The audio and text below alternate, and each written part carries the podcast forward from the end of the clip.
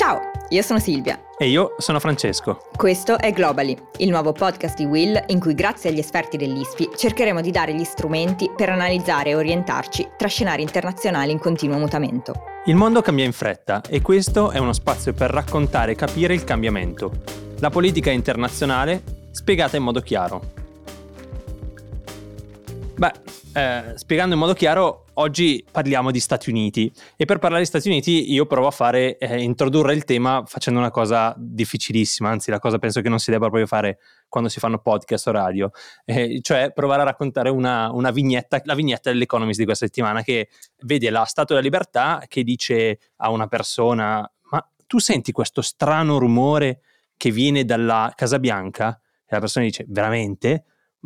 che rumore e si mettono ad ascoltare e, e la persona dice ma io non sento niente e la Statua della Libertà risponde beh non è strano? Esatto. e quindi questo ci dà un po' forse la cifra di quello che possono essere stati i primi 100 giorni della presidenza Biden, un presidente normale, no Silvia? Sì, mi hai, mi hai, fatto ridere come mio nonno che raccontava le barzellette. Sei più bravo di mio nonno che raccontava le barzellette, quindi già... Oh, grazie. stiamo, stiamo, partendo bene. Comunque sì, oggi, oggi parliamo di, di, Biden che venerdì 30 aprile ha raggiunto il traguardo dei primi 100 giorni di mandato. I primi 100 giorni di un presidente sono quelli che danno un po' il taglio, diciamo, alla sua presidenza, che fissano le priorità. E in questo caso le priorità erano fondamentalmente due, cioè il Covid e il rilancio dell'economia degli Stati Uniti.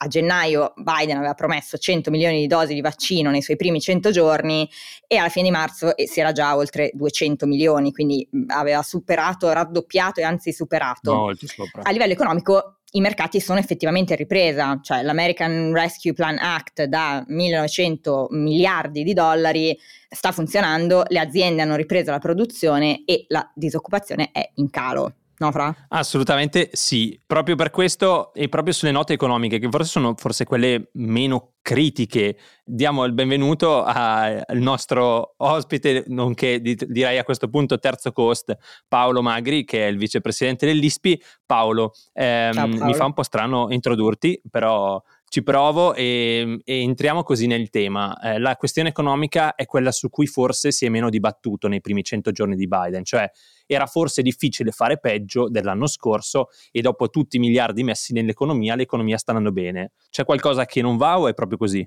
Stavo pensando se iniziare anch'io con una barzelletta come il nonno, eh, però non, non, non, mi viene, non mi viene. No, stiamo, sulla, eh, stiamo sulla, sui bazooka, diciamo i bazooka, i bazzuconi di, di Biden, perché eh, noi stiamo parlando di un'economia, quella americana, dove dopo che già Trump lo scorso anno aveva iniettato una valangata di trilioni di dollari, eh, sono arrivati i due, eh, il, primo, il primo bazooka di Biden, e ce ne sono già in pista altri due più due, cioè totale sei.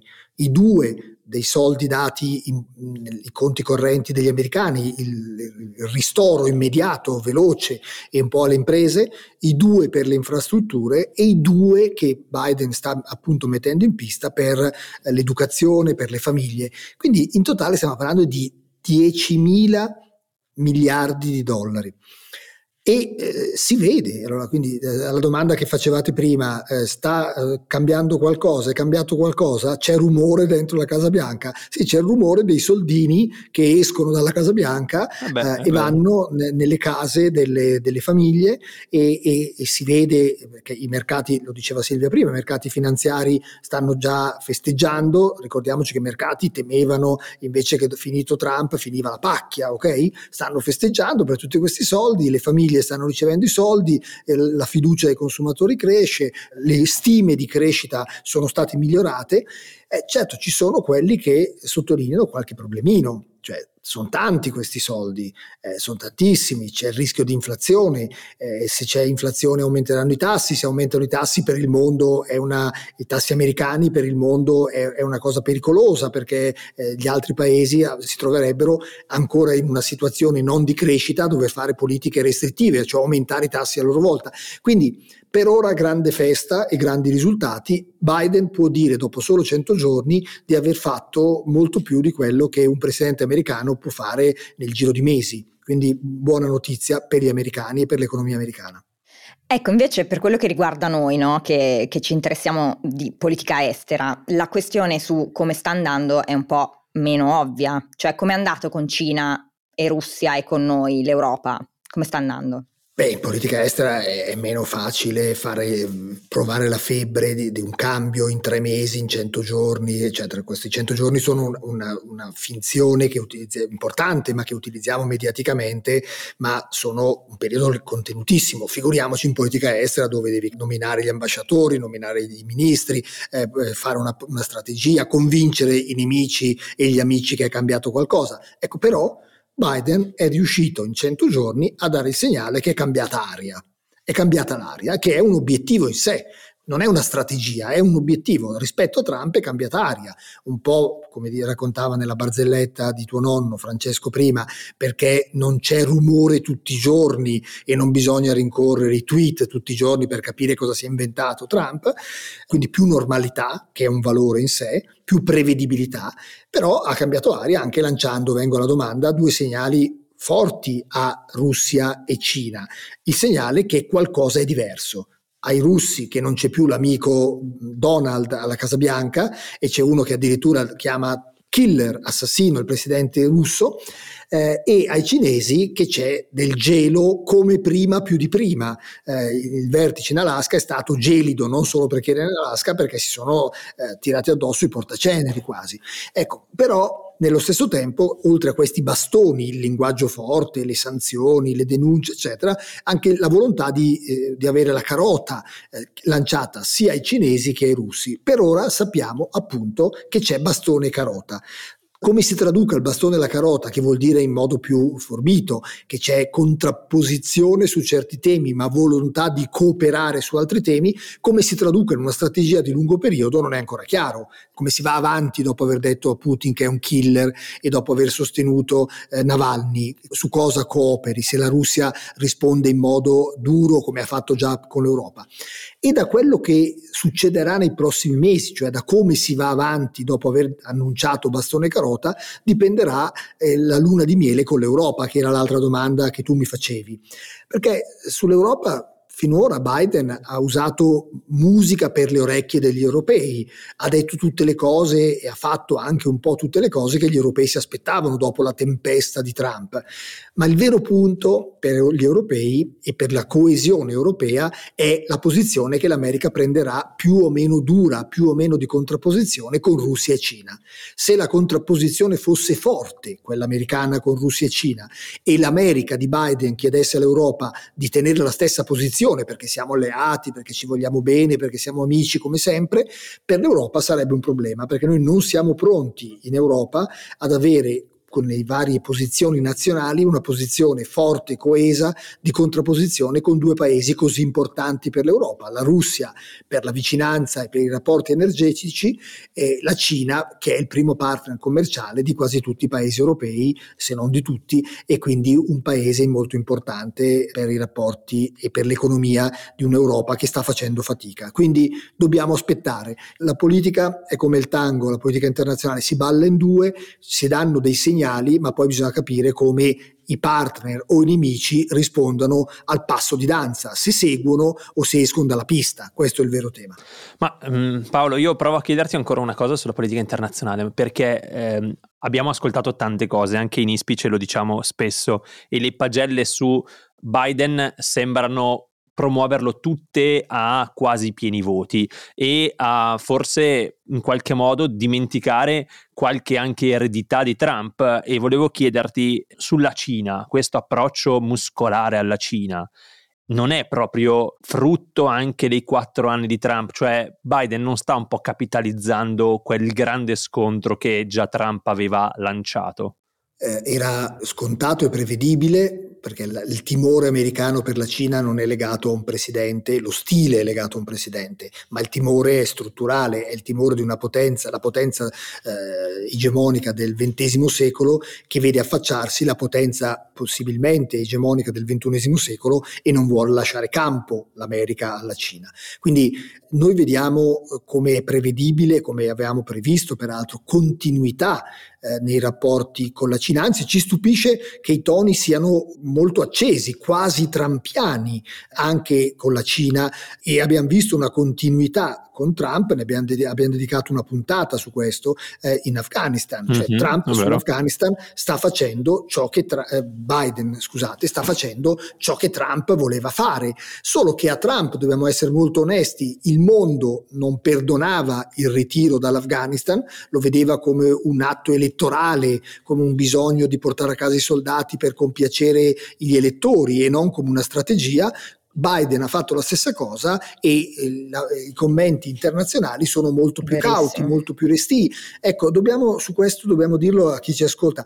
Noi, e noi dell'ISPI lo faremo, noi dobbiamo cercare di uscire dalla post-Trump che ci fa sembrare comunque chiunque arrivi come santo subito eh, rispetto alle sgradevolezze di Trump e applicare anche a Biden quella lettura sobria eh, legata ai dati, legata ai fatti sì, che bisogna fare con qualunque attività politica. Ecco, quindi ad oggi cosa possiamo fare, fare dire facendo questa lettura?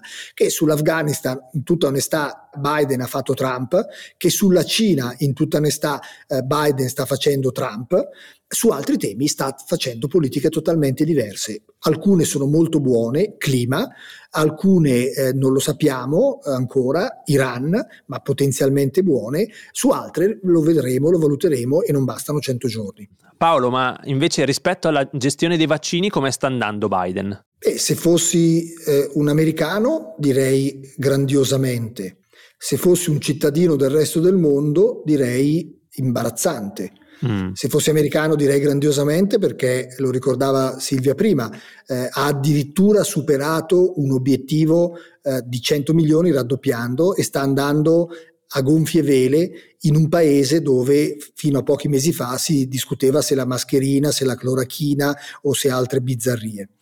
Se fossi, come sono, un cittadino di un altro paese, eh, avrei qualche dubbio in più, perché diciamolo in que- appunto in questo atteggiamento che dobbiamo avere sobrio e di analisi asettica delle politiche di un presidente che rispettiamo ovviamente, Biden ha messo al centro i cittadini americani e l'America non ha ad oggi esportato vaccini al resto del mondo. Ha addirittura impedito, e Biden l'ha mantenuto con un ordine di Trump, l'esportazione di materie prime che servono per fare i vaccini.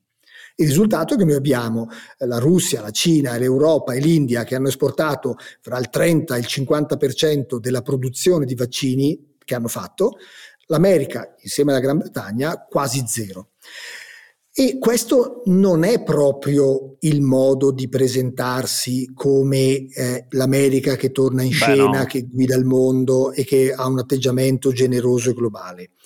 Adesso, ma sono passati ormai settimane e mesi da quando ci sono state richieste di vaccini da parte dell'Europa e poi di altri paesi, adesso a maggio qualcosa si sta muovendo e qualcosa si sta muovendo con chi? A chi darà i vaccini l'America? Al Canada, al Messico, già dalla prossima settimana e forse non è ancora un dato oggettivo all'India. Ottima notizia Fatto salvo che anche questa è diplomazia dei vaccini, come quella che fanno i cinesi e i russi, perché sono tre paesi, due sono confinanti, Messico e Canada, con l'America e sono dei partner importantissimi. Il terzo, l'India, è un tassello importantissimo della strategia americana di contenimento della Cina, rafforzando gli alleati americani, l'India fra questi. Quindi ottima notizia chiariamolo, se arrivassero vaccini in quantità adeguata in India, però non possiamo non dire che anche questa è diplomazia dei vaccini e non possiamo criticare la diplomazia dei vaccini del paese A e B dimenticando quando la fa il paese C. Sì, sì, verissimo. Chiaro. Ma senti, a proposito di Messico, nell'ultimo periodo è arrivata, diciamo, un'ondata di migrazione irregolare dal Messico che alcuni hanno definito la più grande degli ultimi vent'anni Su questo come si sta ponendo Biden? Questa è una patata bollente che abbiamo visto per Biden e per Kamala, a cui lui ha delegato la gestione. Non si capisce bene se per farle un regalo o per farle, darle un piccolo problema. Eh, è una patata bollente, l'abbiamo vista fin dal giorno dell'insediamento. Eh, non sono messicani che arrivano negli Stati Uniti, sono centroamericani che si sono rimessi in marcia con le famose carovane, eh, oltre al normale traffico fra le frontiere messicane e americane. Questo è un tema spinosissimo perché Biden su questo tema è schiacciato fra i repubblicani che non vedono l'ora di dire che è arrivato Biden, eh, arriva un atteggiamento porte aperte per, su un tema caldissimo nell'opinione pubblica americana, è schiacciato fra i repubblicani e fra una parte del Partito Democratico, la parte più liberal, la parte più a sinistra, se possiamo usare questo termine, del Partito Democratico, che invece lo incalza perché cambi davvero molto rispetto a Trump. Abbiamo visto in scena questa contrapposizione, questo tormento di Biden sulla vicenda del numero dei rifugiati che l'America ammetterà.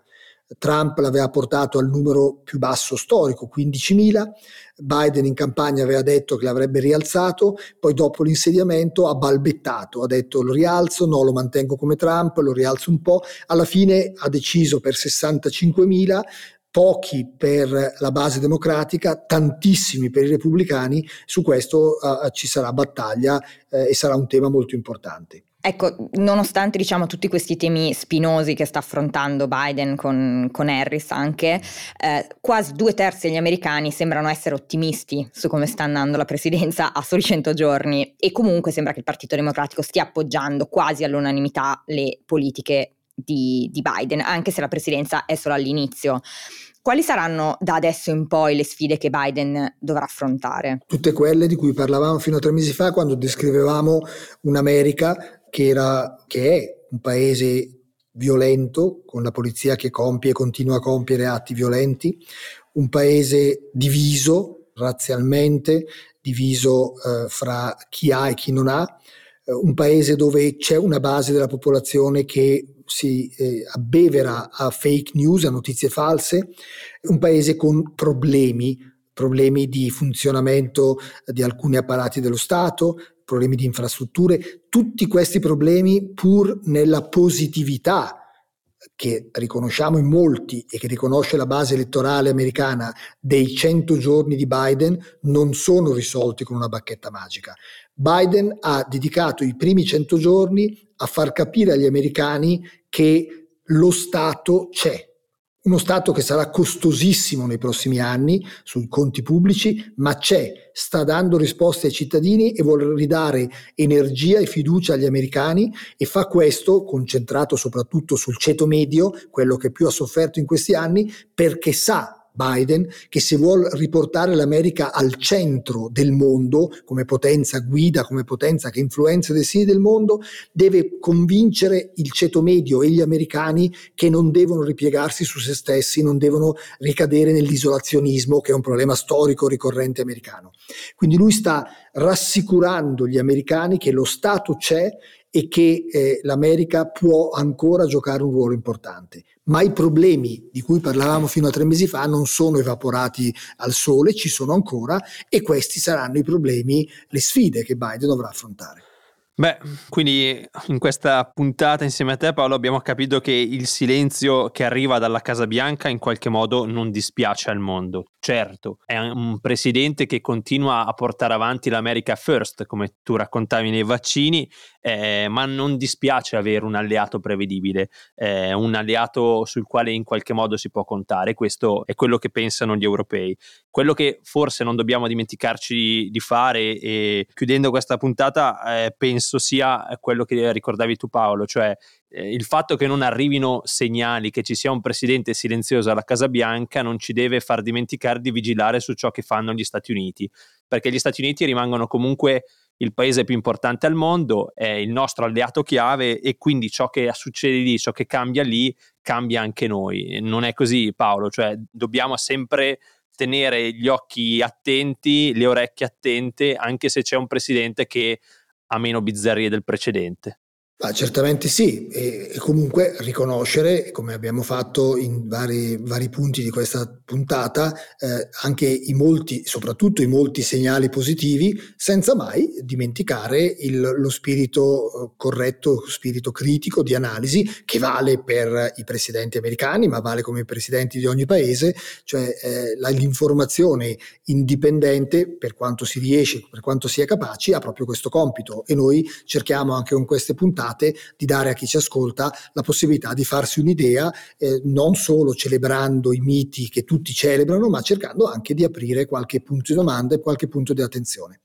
Grazie Paolo, grazie Silvia e ci vediamo, ci sentiamo, ci ascoltiamo la prossima settimana. Perfetto, non hai un'ultima barzelletta di chiusura? No, no, no, no, no, no Guarda no, che sono no, pessimo no. in realtà con le barzellette. È, quindi... è ricaduto, cioè, è riuscito a ricitarla in chiusura eh, recidivo. Benissimo, allora chiudiamo qua e ci vediamo, ci sentiamo la settimana prossima. Grazie. Ciao. Arrivederci.